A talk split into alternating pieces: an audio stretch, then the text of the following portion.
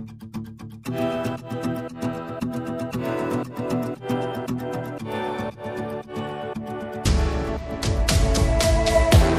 Dzień dobry Państwu, z tej strony Jakub Bodziony, a to jest Bodziony w piątek, czyli nasz cotygodniowy program o sprawach międzynarodowych. Możecie nas oglądać na YouTubie, a także słuchać na Waszej ulubionej platformie podcastowej. Ten i inne programy kultury liberalnej powstają tylko dzięki Waszemu wsparciu, za które serdecznie dziękuję i zachęcam do dołączenia do tego grona na przykład na portalu Patronite, a także do komentowania, subskrybowania czy lajkowania naszych materiałów, bo dzięki temu właśnie mogę zapraszać tak wspaniałych gości, jak na przykład pan Marek Meissner. Witam serdecznie. Dzień dobry panu, dzień dobry państwu. Witam e, po raz kolejny, e, bo tematów nam się namnożyło sporo, szczególnie od naszej ostatniej rozmowy. Mamy kilka rzeczy do, do umówienia, więc już bez zbędnych e, wstępów i opóźnień zaczniemy od tych ataków na Kreml, tych dronów, które w Kremlu uderzyły.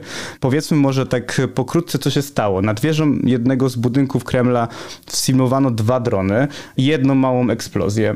Nie przedstawiając żadnych dowodów, ani też nie podając powodów, dla których coś takiego mogło być prawdą, rosyjskie władze od razu oskarżyły Ukrainę za ten atak, twierdząc, że to był zamach terrorystyczny skierowany czy w celu zabicia Władimira Putina. Dmitrij Miedwiediew powiedział, nawet coś takiego napisał, że po dzisiejszym ataku terrorystycznym nie ma już innych opcji niż fizyczna eliminacja Załęskiego i jego kliki. No cóż, no to przecież tak, zacznijmy od tego, że Girkin na spotkaniu Związku Przedsiębiorców o tym mówił dwa tygodnie temu, nie wiem, może słuchają Girkina, natomiast to, co się wydarzyło na Kremlu, no cóż, Szwedzi obliczyli równoważnik eksplozji na 500 gramów y, środka wybuchowego, nie określając, jaki to byłby środek wybuchowy. No co to mamy? No taki trochę większy granat. Ja myślę, że bardziej szkodliwe byłoby obrzucenie Władimira Putina zgniłymi jajkami, dlatego że garnitur trzeba wtedy oddać do pralni i do niczego się nie nadaje, a efekt byłby mniej więcej ten sam. Także tutaj mamy tego typu sytuację wyjaśnioną, bardzo marna prowokacja, false flag, taka, no cóż, no, tak krawiec kraje, jak materii staje, tu materii nie stanęło, widać wyraźnie na filmie dwóch ludzi, którzy wchodzą po kopule i potem jest ta eksplozja. No być może przy, przy okazji ta eksplozja następuje w ogóle w bezpiecznym oddaleniu od budynków i od kopuły samej. Mogliby się bardziej postarać, na pewno. Tutaj jest oczywiście oświadczenie, oświadczenie strony ukraińskiej, Budanowa, Żeleńskiego, że to nie my, my się w takie rzeczy nie bawimy dosłownie. Także tutaj no, to, że wezwaniem Niedwiediewa do fizycznej likwidacji Żeleńskiego no, strasznie zabolały, zwłaszcza te podróże do Finlandii. A dlaczego zabolały te podróże do Finlandii? No być może nie wszyscy wiedzą, ale Finlandia dysponuje bardzo dużymi magazynami sprzętu poradzieckiego, bo w latach 60., na początku lat 70. Finlandia miała taki okres dużego zbliżenia do Rosji, do Związku Radzieckiego i wtedy rzeczywiście tego sprzętu było kupowane sporo. Nawet w 90 latach jeszcze były dostawy BMP-2. No i to dalej jest. Część z tego powoli po cichu wypływa na Ukrainę, tak jak te 152 ciężkie, których 24 Finowie mieli w jednym dywizjonie artylerii, one wypłynęły spokojnie na Ukrainę, tam się odnalazły i prawdopodobnie to spotkanie e, z przywódcami krajów nordyckich było poświęcone właśnie dostawom sprzętu wojskowego i amunicji na Ukrainę. Podejrzewam, że część jest tych magazynów fińskich, sprzętu poradzieckiego i to będzie spora część, no ale trzeba za to zapłacić. Więc pewnie jakaś składka Nordyków na to uzbrojenie i amunicję, tutaj 155 mm też będzie.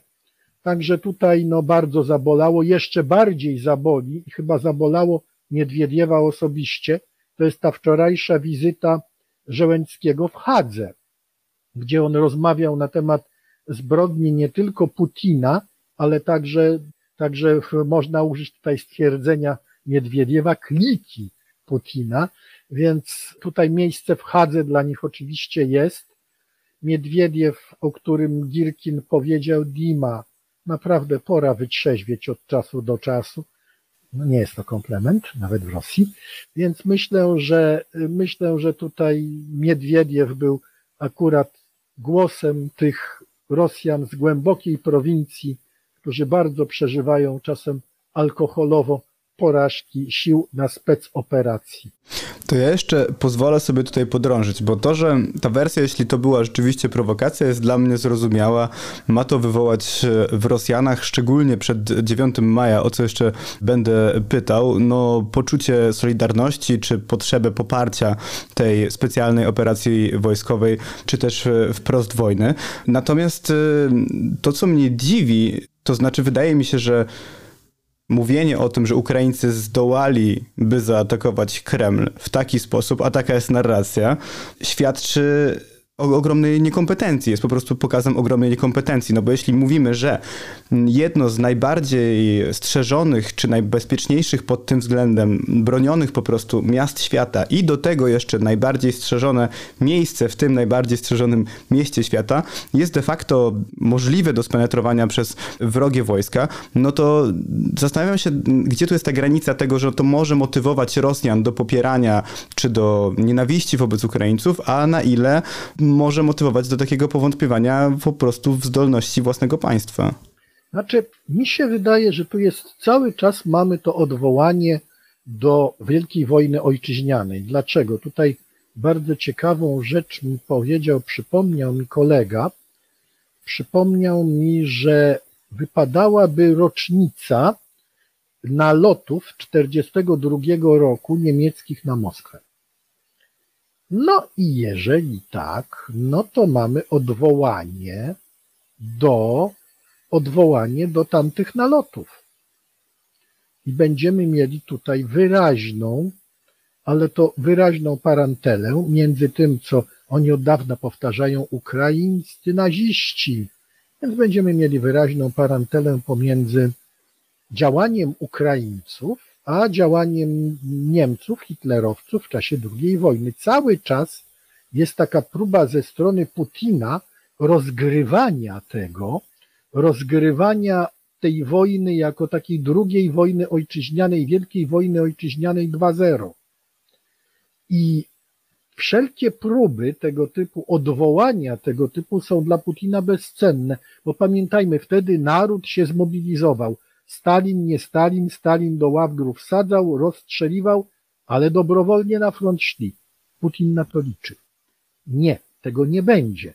Ale mimo wszystko, nawet, nawet Artiom w kanale Stalingrad, no już taki turbopatriota do kwadratu, powiedział, że to się nie uda. To się nie uda.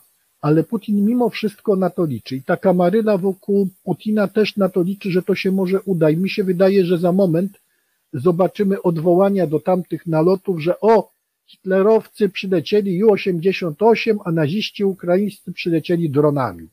Takie coś będzie. No tak, bo to też wiąże się z tym, z tą taką szerszą narracją, że Rosja walczy nie przeciwko Ukrainie, ale przeciwko całemu NATO. No bo to też tłumaczy oczywiście, bo z Ukrainą to my, my byśmy nie przegrali, ale z całym NATO no to mamy jakieś trudności. A, to właśnie jak będziemy omawiać sytuację na froncie, to bardzo ciekawa historia wystąpiła w Zaporożu, ale to już jest inna sprawa, do, do tego dojdziemy. Natomiast rzeczywiście coraz częściej pojawia się taka narracja, że nie operacja specjalna w Ukrainie. Coraz częściej pojawia się narracja wojna z NATO. To nie jest, to jest bardzo niebezpieczne stwierdzenie, bo wojna wymaga środków wojennych. Na razie ta narracja gdzieś tam krąży nieoficjalnie, bo oficjalnie dalej mamy operację specjalną, ale gdzieś tam na grupach w Telegramie, gdzieś tam na forach rosyjskich, które regularnie przeglądam, ta narracja jest, ona się ma dobrze i ona krąży cały czas. Może sprzyjającej sytuacji, czy niesprzyjającej dla Rosjan, może Kreml tą rękawicę podjąć. Mnie jeszcze już zamykając ten wątek, e, no ciekawi to, że ta, ta wojna jest pełna tych false flag operations, tak? Bo przynajmniej z jednej strony one są tak podejrzewane, z drugiej oczywiście jest to pojmowane inaczej. No ale mieliśmy kwestię dyskusyjną chyba wciąż Nord Streamu i tego, kto te rury w końcu wysadził, ale też mieliśmy... Coraz więcej dowodów na to. Finowie, wywiad fiński, wywiad duński, coraz więcej i szwedzki, coraz więcej dowodów okazują na to, że to byli Rosjanie. Mało tego. Tak, bo tam miała być rosyjska łódź podwodna, prawda? W okolicy. Nie, to jest. Okręt, przepraszam. To jest robot, który jest wodowany y, z pokładu okrętu rzekomo hydrograficznego. W rzeczywistości jest to okręt marynarki wojennej Rosji do operacji wywiadu elektronicznego oraz operacji specjalnych. Tu mamy ciekawy wątek, tu mamy wątek alarmu podniesionego przez wywiad brytyjski, już kolejny raz, że Rosjanie szykują się do operacji sabotażowych na tych dużych kablach podmorskich, całkowite rozcięcie internetu i odcięcie komunikacji transatlantyckiej plus ataków sabotażowych na farmy wiatrowe. Tutaj mamy ciekawą sprawę. Ta wojna może bardzo wiele zmienić w energetyce. Dlaczego? Bo okazuje się, że offshore'owe farmy wiatrowe bardzo są narażone na zniszczenie. I Rosjanie y, bez żadnej krępacji o tym wspominają, że oni to mogą zniszczyć. Może to znaczyć, że wycofamy się, my Zachód, zaczniemy się wycofywać z posadawiania tych farm, nawet na dogodnych obszarach wiatrowych, szelfowych, morskich, albo wręcz y, ładowania tam artylerii przeciwlotniczej. No ale to nie, nie pomoże, bo atak może być okrętami nawodnymi. Coś mi się wydaje, że to się, tu się bardzo wiele zmieni. Może się okazać, że skórka nie warta za wyprawkę, że będziemy jednak te farmy posadawiać na lądzie, że będziemy posadawiać w strefie trzymilowej, gdzie będzie naprawdę osłona zarówno z brzegu, jak i morska. No i tutaj mamy 456 odcinek serialu, a po co nam w Polsce marynarka wojenna? No po co? Właśnie po to. Po to, to prawda, to też osobny, osobny zupełnie inny... do, do, do, do naszych portów, ale to jest temat na inną rozmowę, też bardzo ważny. Zapiszę go w takim razie, mam nadzieję, że jeszcze uda nam się go w przyszłości poruszyć. No to nie tą... tylko ze mną, bo tu są jeszcze fachowcy od MW. Ja się tą... za takiego nie mam. Tą drugą sytuacją, o której chciałem jeszcze wspomnieć, była kwestia zamachu na Dugina, w którym e, zginęła koniec końców jego córka. To też mówiło się na początku o tym, że był to ta rosyjska fałszywa flaga. Teraz coraz więcej, przynajmniej amerykańskich źródeł wskazywało, że to jednak byli Ukraińcy ale to tak samo jak z Nord Streamem. Polski jacht miał rozwalić, prawda? Tylko pytanie, co zyskaliby? Zajrzyjmy do najstarszego, do prawa rzymskiego i twecitku i protest. Co Ukraińcy by zyskali na likwidacji Dugina? Nic. A co zyskują elity kremlowskie? Być może bardzo dużo. Tam była rozgrywka wtedy bardzo silna. Dugin odbił od Putina zaczął rozmawiać z oligarchami, tam się taki krąg zrobił wokół Deripaski, nawet lekko opozycyjny i nagle Dugina ginie. Mógł zginąć Dugin, bardzo prawdopodobne, że on by zginął. Ten krąg by się rozsypał, zresztą on się rozsypał, bo oni się tam wszyscy przestraszyli. A co by na tym zyskiwali Ukraińcy? Jedyne, co mi przychodzi do głowy, zarówno w kontekście Dugina, jak i w kontekście tych ataków teraz na Kreml, no to jest taka, taki przekaz, że nikt w żadnym miejscu nie może czuć się bezpiecznie, tak? Zarówno Dugin, jak i, nie wiem, Władimir Putin, chociaż my wiemy, że on tam nie śpi nawet, tak? Więc jakby on nie przebywał dokładnie w tych budynkach. No kogo? No zlikwidują strażnicę i co? No zginą, zginie iluś tam żołnierzy wojsk wewnętrznych czy ochrony Putina. No ja bardzo przepraszam, bo to są ludzie, ale to są jednak żetony to są żetony, które są niesłychanie łatwe w Rosji do zastąpienia. To nie jest, nie jest cel wymagający aż takiego wysiłku. Ja myślę, że Budanow zrobiłby zamach na Putina, gdyby warunki były sprzyjające. No ale Putin nie sprzyja. Ten bunkier na Uralu, który jest faktem. Ten, no przecież widział pan sam ten długi stół No oczywiście to nie dlatego, że on się boi, że on się bał, że ktoś go zastrzeli czy też oturuje, ale on się bał czegoś innego, on się bał infekcji COVID, panicznie się jej boi. Jak każdy podobno chory na raka tarczycy. Tak, no to też e, jaki nowotwór ma Putin, e, ile tych nowotworów, to, to też w ogóle osobny temat. To jest osobny temat, prawda? Natomiast, natomiast no tutaj no, bądźmy szczerzy, likwidacja kogokolwiek z elity kremlowskiej dla Ukraińców jest przeciwskuteczna. Dlatego, że ci ludzie tak naprawdę też w jakiś sposób są zastępowalni, chyba żeby zlikwidować Gierasimowa lub Szojgu. Wtedy będzie wyrwa. Wtedy będzie wyrwa, ale wyrwa dla samego Putina, bo to są ludzie, którzy są mu lojalni i wierni. A tu nie ma takiej wierności w siłach zbrojnych Federacji Rosyjskiej. Bo tutaj trzeba by było nawiązać do tego, co zostało opublikowane przedwczoraj i co jest nieprawdopodobnym, niesamowitym atakiem Prigozina właśnie na Gierasimowa i Szojgu.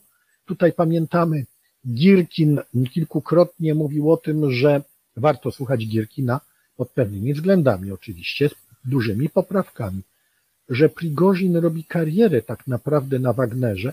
Wiemy skądinąd, że Prigozin Girkina słucha i tutaj nagle jest niesamowity wideokast gdzie on pokazuje tych zabitych i mówi Szojgu, Gierasimow, popatrzcie, to jest wasze dzieło, filmujcie tych zabitych bojowników Wagnera, wy siedzicie w drogich klubach, wasze dzieci oglądają YouTube'a, wy myślicie, że możecie dysponować życiem bojowników Wagnera, którzy zgłosili się ochotniczo i zginęli. Popatrzcie, to jest wasze dzieło, gdzie wasza amunicja, skurwysyny? Mniej więcej takie coś.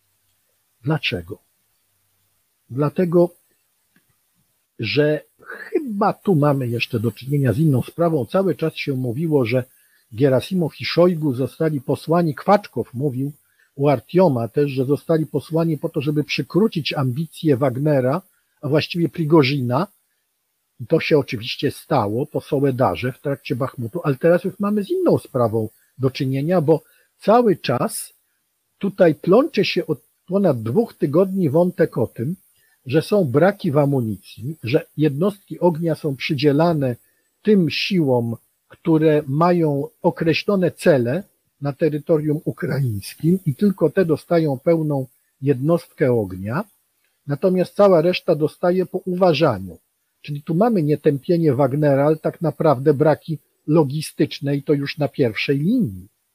I to by miało ręce i nogi. A jakie ręce i nogi, to zaraz powiemy. To zatrzymajmy się tutaj na chwilę. Przeszliśmy zresztą płynnie do tej sytuacji na froncie. My ostatnim razem rozmawialiśmy, wynotowałem sobie 10 lutego i tytuł tej rozmowy brzmiał następująco. Rosjanie mają dwa tygodnie na ofensywę. I gdzie my w takim razie teraz jesteśmy? Bo te dwa tygodnie minęły, minęło już znacznie więcej zresztą czasu. I ja mam wrażenie, zresztą odsłuchałem sobie tamten nasz poprzedni podcast, zalinkujemy go Państwu tutaj, bo to warto zobaczyć, co się spełniło, a co się nie spełniło, ale że jesteśmy w bardzo podobnym miejscu, tak? To znaczy, jesteśmy obecnie w sytuacji, biorąc pod uwagę Bachmut i region dookoła, Ukraińcy utrzymują około 10-15% e, zabudowy Bachmutu. Nie zamierzają się wycofać odwrotnie. Po wczorajszych dwóch takich krótkich kontratakach oni sobie poprawili pozycję o tyle, że Rosjanom trudniej teraz będzie ostrzeliwać drogę dojazdową do Bachmutu. No przecież wiemy, czemu Bachmut jest utrzymywany. Powiedzmy to w takim razie, dlaczego dokładnie. Władimir Putin wydał rozkaz zdobycia Bachmutu do 9 maja. Czyli do Dnia Zwycięstwa. Tak jest, żeby był ten salut kremlowski z 21 dział. A co powiedzieli Ukraińcy? A Ukraińcy powiedzieli no powiedzmy, że figę z makiem, tak, dodajmy dla naszych słuchaczy tylko, a nie dla widzów. Tak, no i na pewno do dziewiątego, chociaż ja tutaj oczekuję furiackich wręcz ataków rosyjskich w następnych 48-72 godzinach, nie padnie Bachmut. Jeżeli Bachmut zostanie zdobyty, to nie zostanie zdobyty. Bachmut zostanie opuszczony w końcu przez Ukraińców, którzy wycofają się na następne dwie linie obrony, kiedy obrona przestanie być oczywiście przynoszące jakiekolwiek rezultaty. Które te linie, o czym pan wspominał zresztą, one się znajdują na wzgórzach. To są tak naprawdę bardzo dogodne pozycje do obrony. Rola do 3 kilometrów za y, wschodnią granicą Bachmutu. Postawią artylerię, no i Rosjanie będą mieli problem. Oczywiście oni będą próbowali tą artylerię zlikwidować samolotami, ale jeżeli Ukraińcy postawią tam pułapki przeciwlotnicze, a taki prosty porucznik Opelot, jak ja o tym wierzę, należałoby postawić, to ja myślę, że tam o wielu więcej wie, jak co z tym zrobić, prawda? No to, no cóż, no, będą mieli Rosjanie duży problem. Nie mówiąc o tym, że oni już dwukrotnie te wzgórza próbowali zdobyć i za każdym razem się okazywało, że jednak nie lzia. Nie da tak, no bo jeśli byśmy oglądali rosyjską propagandę, oglądamy oczywiście, ale byśmy w nią wierzyli, no to ten Bachmut to, to już padł pięć razy. Bardzo dużo robi, żebyśmy uwierzyli, tylko to jakoś się nie, nie daje. Tak, a tymczasem te, te walki o ten już y, słynny czy niechlubny raczej sklep ogrodniczy toczą się, toczą się dalej. Natomiast coś, co tak, no, dzisiaj... wybieg dla psów, ale to już jest inna sprawa. Tamten Do... wybieg dla psów, myśmy się z tego śmieli, ale tak naprawdę to chodziło o jedno. Tam można było artylerię ustawić, zwłaszcza moździerze i stamtąd ostrzeliwać pozycje ukraińskie. Z tego co wiem, to nie bardzo się udaje, artyleria tam jest, ale tych moździerzy się nie udało, bo co Rosjanie ustawią 120, to Ukraińcy im rozwalają. Także dalekonośna tam siedzi dobrze obwarowana za wybiegiem, no i rzeczywiście ostrzeliwuje, ale tak to się bliżej się nie daje podejść. Zresztą Ukraińcy też oszczędzają swoją artylerię. Wiadomo, tam po obu stronach jest walka bateryjna, kontrbateryjna i jest walka też dronów, także tutaj można powiedzieć, że wszystkie środki walki praktycznie są używane. Była nawet mowa o tym, że nocą się pojawia ukraińskie lotnictwo nad Bachmutem. Ciekawe, jak to wygląda. No, ciekawe to jest może niewłaściwe słowo, ale, ale, ale, ale tutaj walki trwają. No tak, zresztą Mateusz Lachowski, którego niedawno gościliśmy po raz kolejny u nas, był też w Bachmucie. No raczej w tym, w tym co z Bachmutu pozostało, tak? To znaczy, no tam rzeczywiście, nawet jeśli by Rosjanie to, to mieli przejąć, no to tam to miasto nie istnieje, tak? To, to są jakieś ruiny. Faktycznie rzecz biorąc, to wygląda jak Warszawa w okolicach stycznia 45. Tak, tak mniej więcej. A z takich doniesień, które jeszcze można było przeczytać, to wspomniał Pan o tym, że spodziewa się Pan w ciągu 48 następnych czy 72 godzin bardzo zmasowanych ataków Rosjan na Bachmut.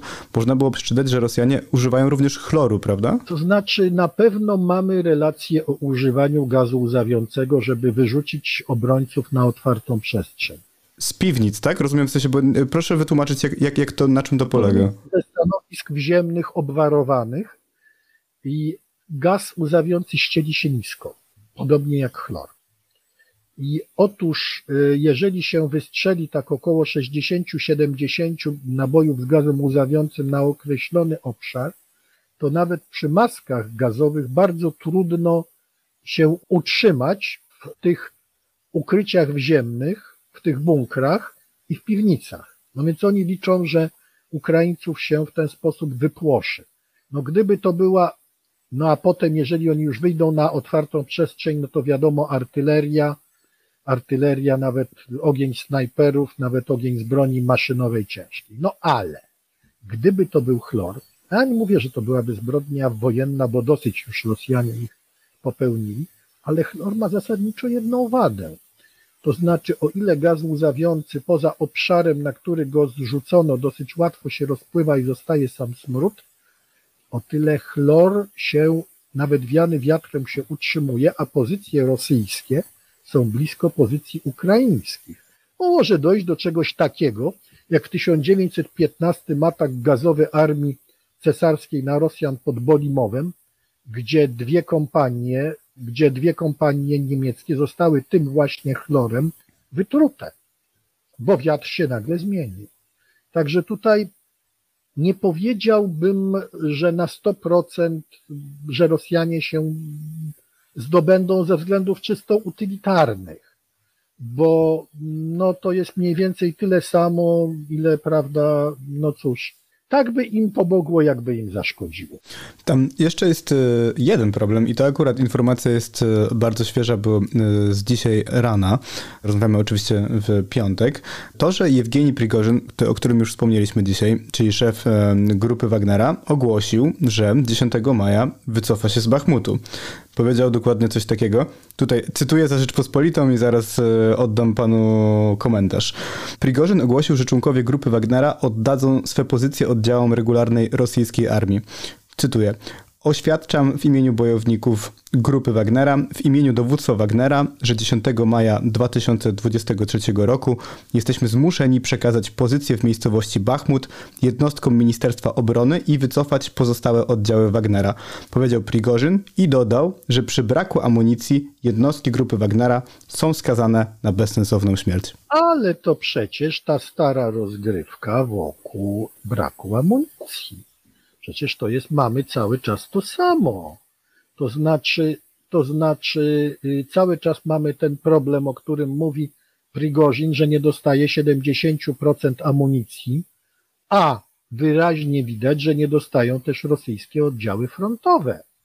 Więc tutaj mogę powiedzieć, że prawdą jest prawdopodobną, że tutaj mamy amunicję przydzielaną, tak jak się pisze na telegramie, tylko tym celom, tylko tym bateriom, które mają określone cele, dlatego że mamy dowodem jest typ ostrzału. Typ ostrzału, zwykle y, tutaj ostrzał rosyjski na miejscowości jest nękający, czyli salwa 2-3, przerwa na przykład 10 minut, potem salwa 2-3, potem znowu przerwa 10 minut, salwa 2-3, czyli to jest oszczędzanie amunicji. Natomiast o ile są cele do zaatakowania, to te cele są na Zaporożu, to te cele są na Hersoniu i nawet Bachmut nie dostaje tyle amunicji, ile dostawał. Czyli, że prawdopodobnie są braki w rosyjskiej logistyce. No ale ale mamy bardzo ciekawą tutaj historię. Mamy tutaj bardzo ciekawą historię, właśnie związaną z tym. Mianowicie dzisiaj ogłoszono, że numer dwa, czyli zastępcą tak naprawdę u Wagnera, zostaje kto? Generał Mizincew. Generał lejtenant Mizincew, który co? Został wyrzucony przez Putina kilka dni temu ze stanowiska wiceministra obrony do spraw zabezpieczenia tyłowego. Tam była rzeź, wyrzucono Dwornikowa, Muradowa, Miznicewa, Gorszenina, Dwornikowa jako dowódcę południowego OWU, Muradowa jako dowódcę wschodniego OWU, Gorszenina jako komendanta Narodowego Centrum Kierowania Obroną, no i właśnie Mizińcewa jako wiceministra obrony do spraw zabezpieczeń tyłowych za, za co? Za informowanie o zapasach wojennych. Myśmy rozmawiali na temat tego, co to jest, jak wyglądała sytuacja w magazynach głębokiego składowania. Prawda? No to właśnie Mizińcew poległ za to, co było, a raczej czego nie było w magazynach głębokiego składowania i chyba najbardziej poległ za tą ostatnią aferę ze spleśniałymi polówkami z lat 50. wysłanymi na front. No ale teraz dostał numerem dwa u Wagnera. To awans czy degradacja według pana? A no właśnie, tutaj bardzo ciekawa sprawa. No mówimy Wagner, Wagner zaraz Wagnera rozwiążą, Wagner na wylocie. A tu Mizińcew nagle zostaje numerem dwa.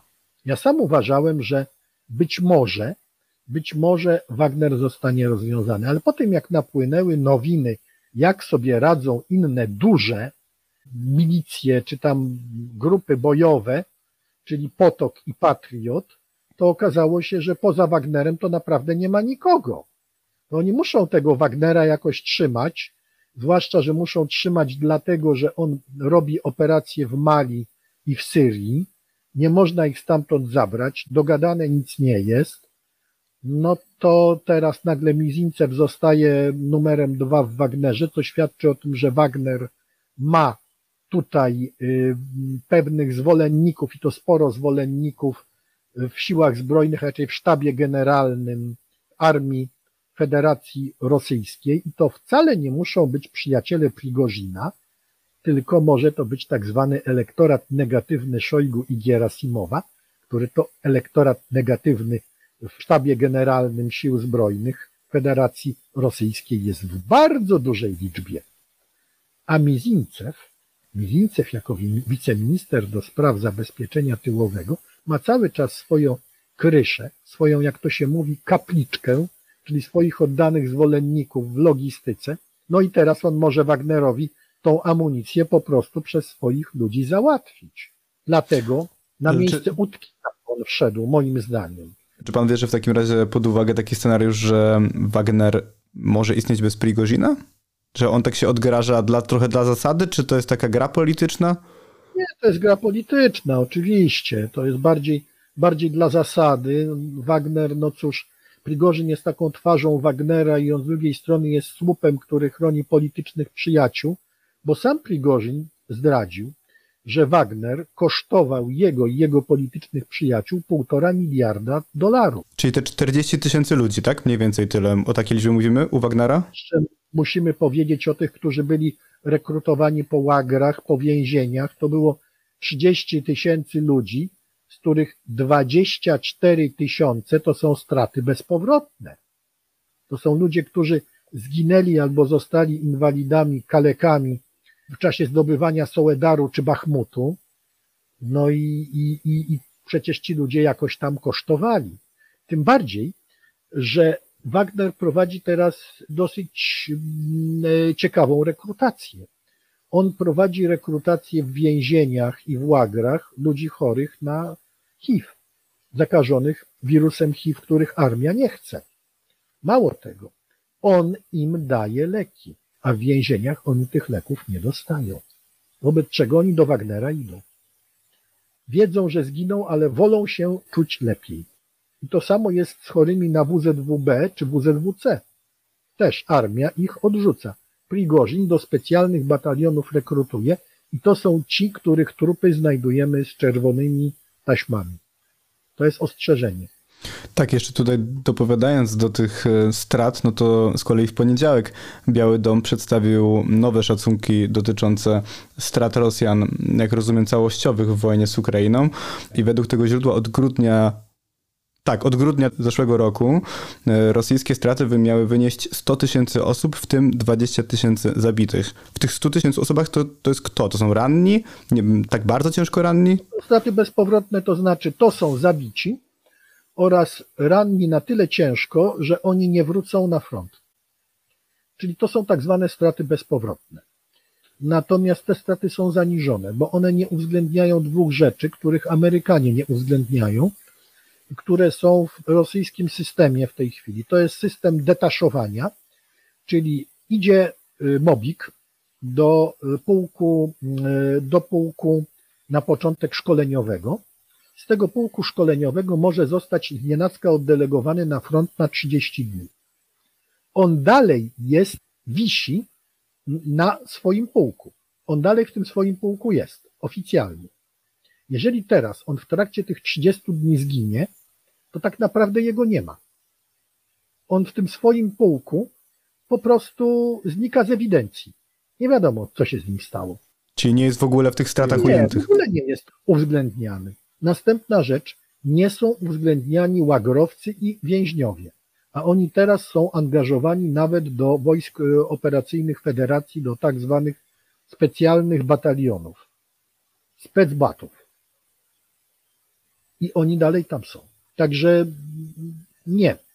Także ja bym powiedział, myśmy zresztą z Maćkiem Lisowskim liczyli, że samych zabitych tu nie mamy samych zabitych łagrowców ujętych, których było za Sołedar i za Bachmut około 24 tysięcy.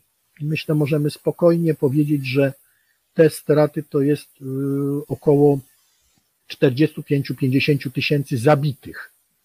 Natomiast rannych może być dwa razy tyle, może być 180 do 200 tysięcy. To nie dlatego, że tutaj jesteśmy takimi optymistami, tylko liczymy wszystkich tych, których no, trudno byłoby po prostu policzyć w inny sposób. A jak to wygląda w odniesieniu do strat ukraińskich na chwilę obecną, z tego co wiemy, bo wiemy, że te oficjalne informacje obu stron to należy brać z bardzo dużym e, marginesem. Jak pan to ocenia w takim razie? Ja oceniam, że około y, tak naprawdę ukraińskie straty od grudnia za Bachmut i Soledar to jest w zabitych około 15-18 tysięcy. A łącznie? W sensie te, te szersze? Nie straty bezpowrotne, zabitych. Natomiast straty bezpowrotne oceniałbym na około 30. 30 tysięcy oczywiście, tak? Mhm. Jeszcze wspomniał Pan o tym wątku zaporowskim, że tam się bardzo ciekawie dzieje. Ja słyszałem, że były zrzucane jakieś ulotki. Tak, oczywiście. To, to jest bardzo ciekawa sprawa, bo tam zostały zrzucone ulotki z samolotów po polsku. Przez Rosjan. Tak, przez Rosjan, wzywające do poddania. A ponieważ oni ciągle mówili o oddziałach polskich najemników, to wygląda jakby uwierzyli we własną propagandę. Jak tu mogę pozdrowić pułkownika Piotra Lewandowskiego. Też był u nas gościem, też pozdrawiamy. Tak, który w całej Rosji uchodzi już za dowódcę i wodza polskich najemników w Ukrainie. I od czasu do czasu wpada na jakiś wywiad tu i Tak jest. No, człowiek orkiestra, broni Bachmutu, na wywiady przyjeżdża, prawda? Szkoli ludzi, bo to widać, także no naprawdę Gratulacje w takim razie i pozdrowienia dla, dla pułkownika Lewandowskiego. Panie Marku, ostatni z tych takich bloków, które chciałbym omówić w dzisiejszej rozmowie, to jest kwestia ukraińskiej ofensywy, bo omówiliśmy już takie kwestie symboliczne związane z, z Kremlem, z tymi atakami. Omówiliśmy to, w jakim stanie są e, siły rosyjskie i podsumowaliśmy tę ofensywę, a raczej brak jej sukcesów. No i teraz jesteśmy w takim momencie wyczekiwania na tę ukraińską kontrofensywę. Kiedy ona ma nastąpić? Gdzie, prawda, jest ta ukraińska ofensywa? No, w błocie jest. W tej chwili, w tej chwili, jak się spojrzy na taką mapę, którą opublikowali Szwedzi, dotyczącą wiosny, a konkretnie zasobów wodnych, gdzie jest nadmiar, gdzie jest susza, to jak spojrzymy na teren Rosji i Ukrainy, to tam dosłownie jest powódź. Natomiast susza jest częściowo u nas, częściowo w Szwecji, we Włoszech jest spora susza, w Hiszpanii, w południowej Francji. Wszystko stamtąd niemalże zabiera Ukraina i Rosja. Wiem, że od przyjaciół walczących w Chersoniu wiem, że Dniepr jest naprawdę w tej chwili rwący i że patrole są bardzo trudne, że są bardzo duże podtopienia, podtopienia w Zaporożu, tak naprawdę wojna utknęła w błocie. W ogóle, bo po stronie rosyjskiej też. Poczekamy, podeschnie. Wiosna wiadomo do kiedy trwa. Ja bym się spodziewał, zresztą wszyscy mówią, ofensywa. No właśnie, pytanie, jakimi siłami dysponują Ukraińcy i jakie byłyby potrzebne, bo z tego, co mi tutaj udało się rozeznać, to Ukraińcy mieli przygotować do działań ofensywnych e, formacje mniej więcej o sile 12 brygad, czyli to jest około 50 tysięcy żołnierzy. 18 brygad, Mniej więcej tak? 18 brygad jest wyszkolonych, tylko pamiętajmy o jednej rzeczy.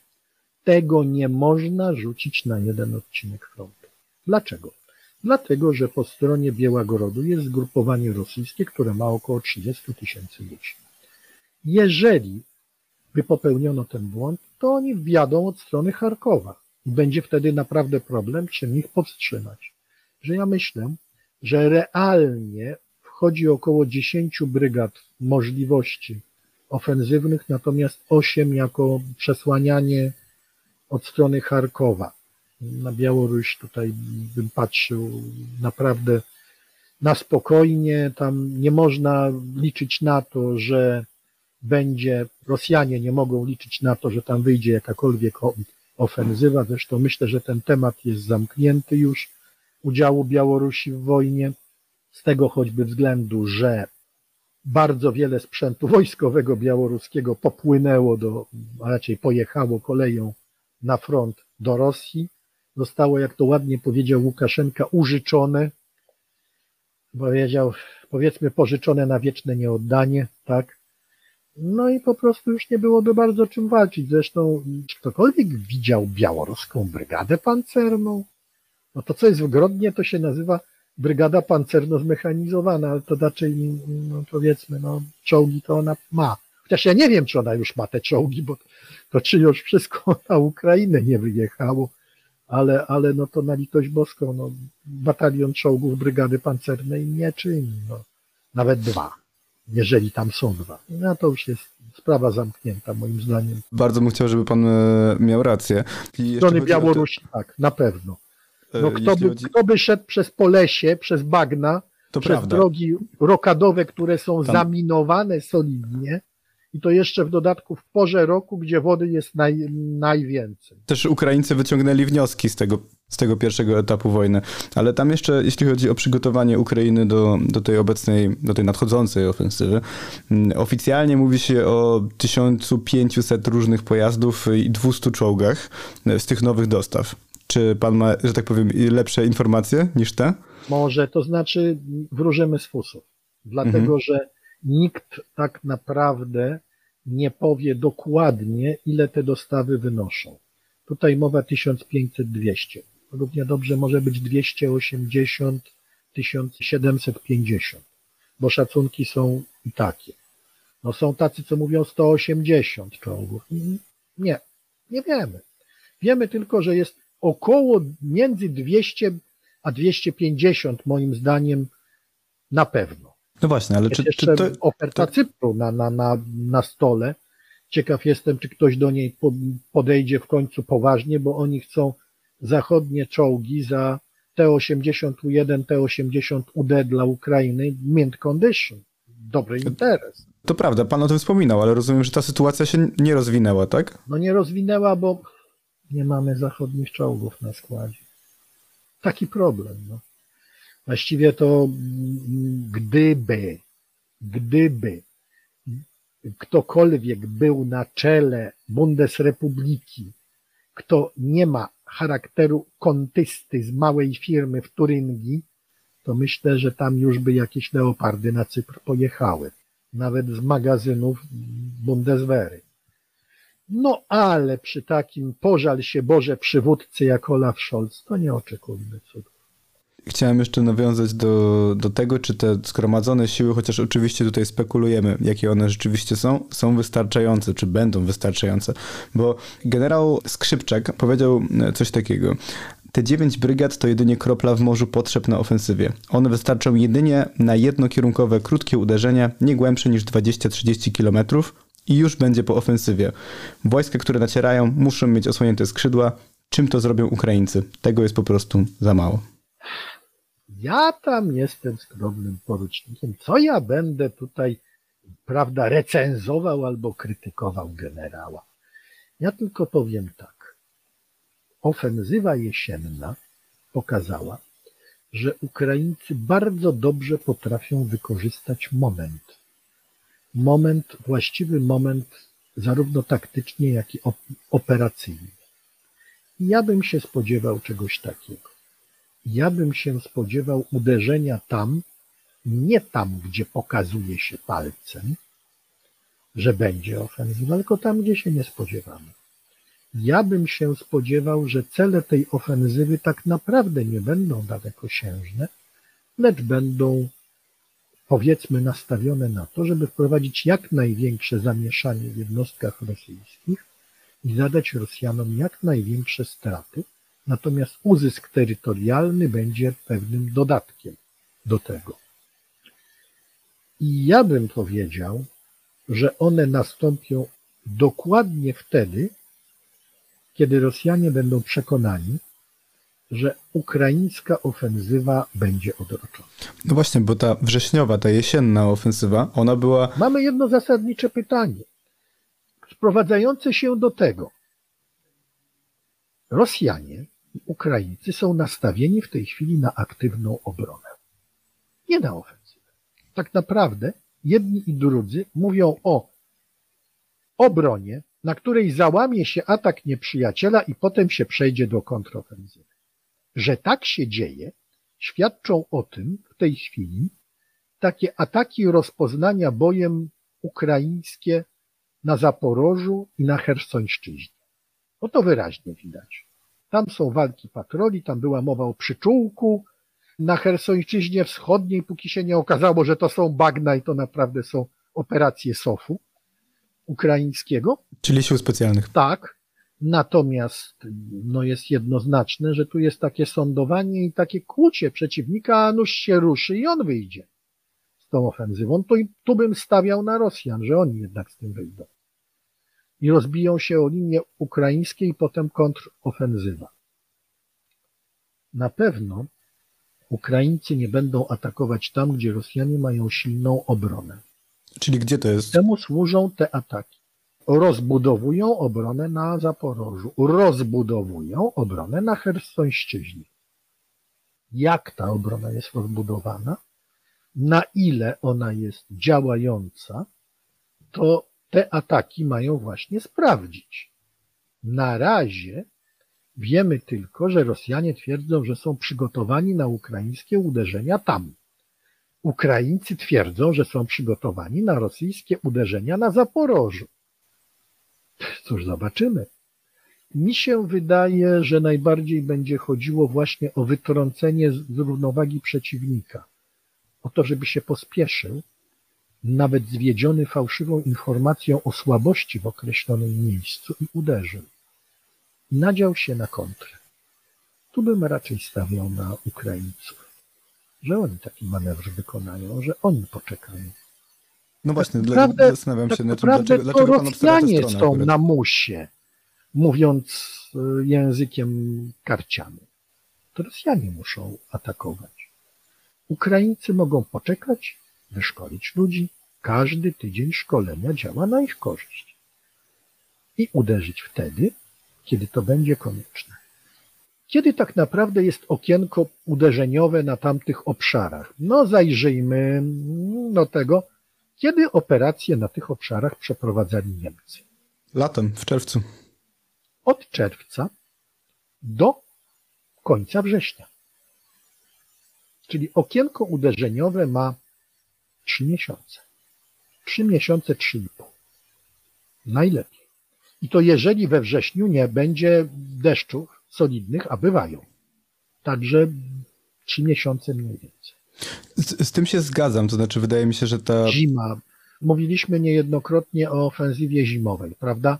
Miała być rosyjska. No i co się okazało, że ofensywa zimowa to są walki na obszarze wielkości części województwa skierniewickiego, które było najmniejszym województwem e, trzeciej RP i w PRL-u. Czyli, że z tą ofensywą zimową to też tak nie bardzo. Tak, w sensie zgadzam się właśnie z tym, że mm, rzeczywiście mm, na korzyść e, Ukraińców działa czas, tylko że w tej krótszej perspektywie.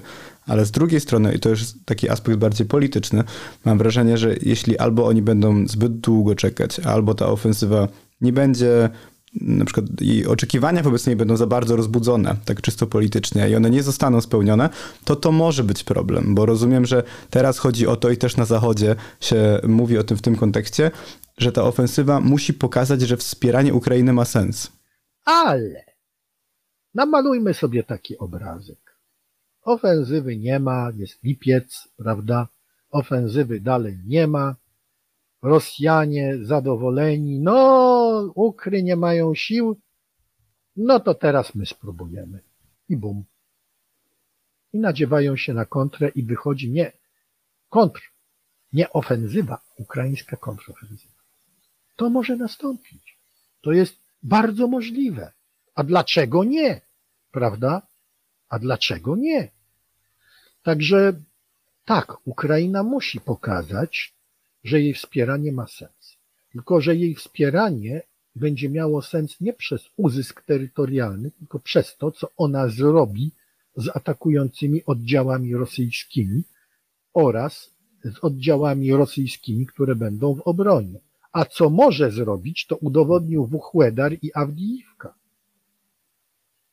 Awdijiwka, gdzie Rosjanie stracili około 40 czołgów i wozów bojowych, Wuchłedar, gdzie praktycznie cała elitarna 155. Brygada Piechoty Morskiej poszła do piachu. I za to też się posypały głowy w Rosji zresztą. No tak, Muradow przecież za to. Oficjalnie. Nieoficjalnie za to, że za dużo było kontrowersji między nim, sztabem a, a, a, a milicjami. Ciekawe, kto, bardzo ciekawe, kto przyjdzie na ich miejsce. Ja jeszcze dopytam na koniec o kwestię związaną z zasobami Ukrainy, bo mówiliśmy dużo o stratach rosyjskich, natomiast wiadomo, że Rosjanie po prostu te zasoby mają większe siłą rzeczy. Ale, ale Kotmurs, Girkin, Nienacka od chyba marca zaczynają mówić, czego nam najbardziej brakuje, to piechoty. Dlaczego?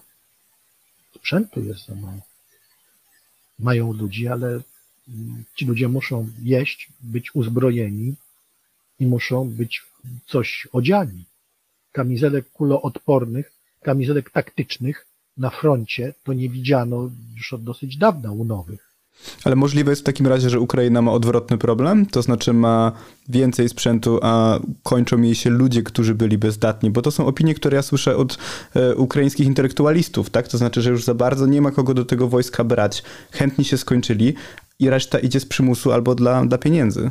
Czy z przymusu. Bardzo wielu ludzi idzie, bo po prostu wiedzą, że muszą, że to jest kraj, który trzeba bronić. To prawda.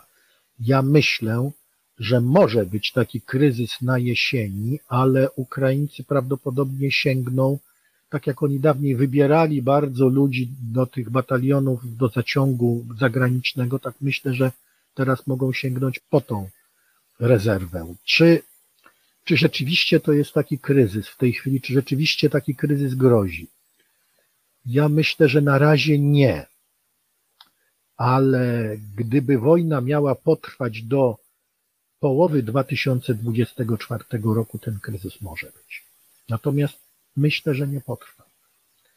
Bo tu jest jeszcze jeden gracz, którym cały czas on jest tam gdzieś z tyłu, cały czas go słyszymy, ale widzimy rzadko. To są Chiny. I to trzeba, tutaj trzeba było o planach chińskich to by trzeba było osobno już rozmawiać. To ja, to ja, tylko wtrącę, bo akurat w zeszłym tygodniu rozmawiałem z Radosławem Pyfelem, także zalinkujemy wam tutaj ten podcast dokładnie roli Chin e, w, w, tej, w tej wojnie i jaką one by tę rolę chciały pełnić.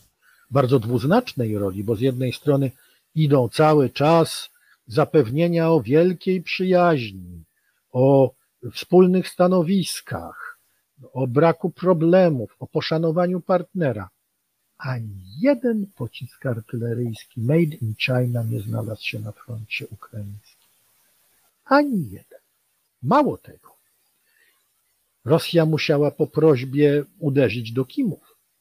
To jest ciekawe. Ciekawa jest ta dwuznaczna rola Chińczyków w całym tym konflikcie. To myśli pan, sobie... że ona będzie kluczowa tutaj, rola Chin? Tak, tak. Tak, w tej chwili to widzimy wyraźnie.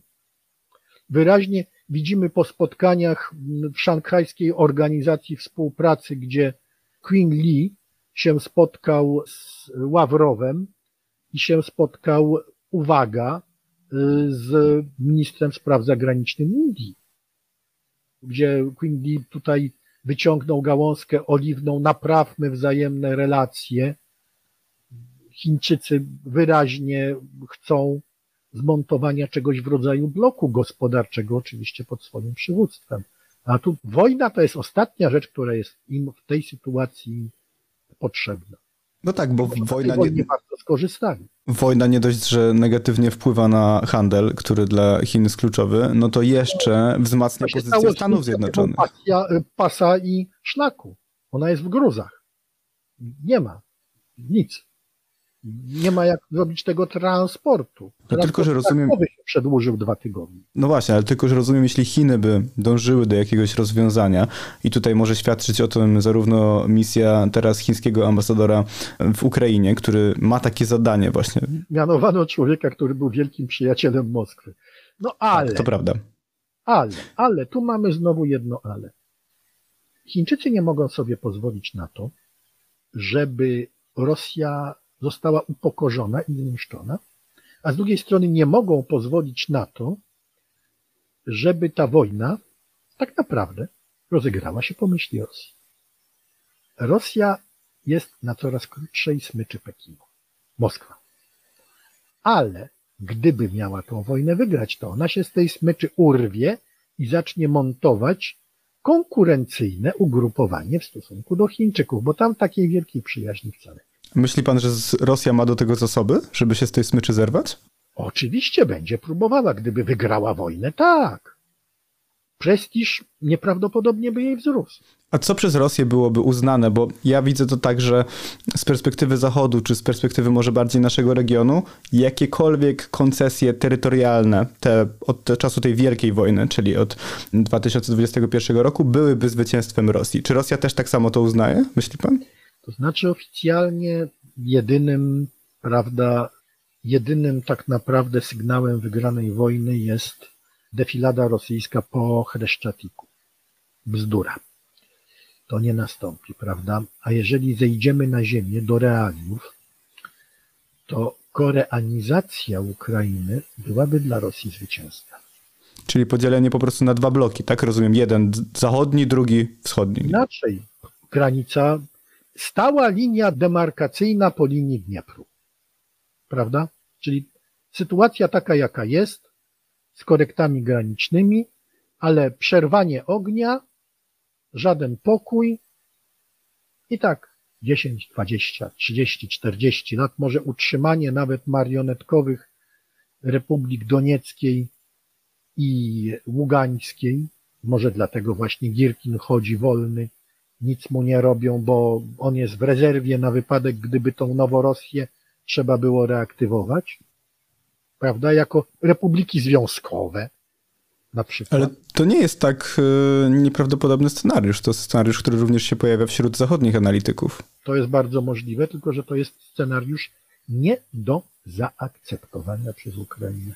A czy to jest scenariusz według Pana do zaakceptowania przez Stany Zjednoczone? Tak, pod jednym warunkiem. Że prezydentem Stanów Zjednoczonych będzie Donald Trump.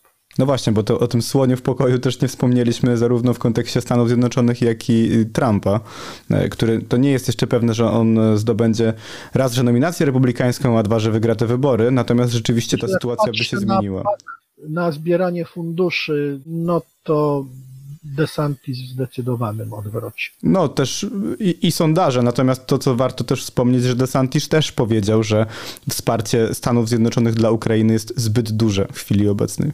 A no co on ma mówić, skoro w tej chwili GOPem rządzi armia, a właściwie grupa oszalałych radykałów typu Carrie Lake, typu Marjorie Green czy Matt Gaetz, prawda?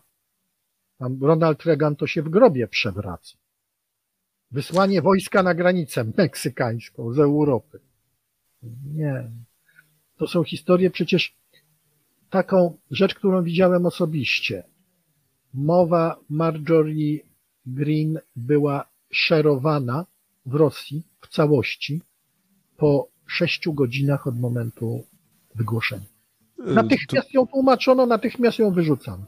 Warto wspomnieć z kolei w drugą stronę działał na przykład Tucker Carlson, do niedawna największa gwiazda Fox News, który wszystkie wrzutki rosyjskie natychmiast omawiał w swoim programie i głosił ten przekaz dalej. Także tutaj to, to rzeczywiście działało w dwie strony i rzeczywiście no, takie, takie zagrożenie jest. Panie Marku, myślę, że na dzisiaj postawimy kropkę. Tutaj odpowiadając na prośby naszych słuchaczy i, i widzów, zrobiliśmy troszkę dłużej. Dajcie proszę znać, co o tym sądzicie koniecznie. Czekamy na Wasze opinie i komentarze. Bardzo serdecznie Panu za dziś dziękuję. Dziękuję Panu, dziękuję Państwu. Dziękujemy również, że byliście dzisiaj z nami. Pamiętajcie, że ten i inne programy kultury liberalnej powstają właśnie tylko dzięki Waszemu wsparciu. Piszcie, komentujcie, wspierajcie nas. To jest dla nas bardzo ważne, żebyśmy mogli dalej robić to, co robimy. Program dzisiejszy wydawała i realizowała Zofia Majchrzak, której również serdecznie dziękuję, a my widzimy się i słyszymy już za tydzień. Do zobaczenia i do usłyszenia.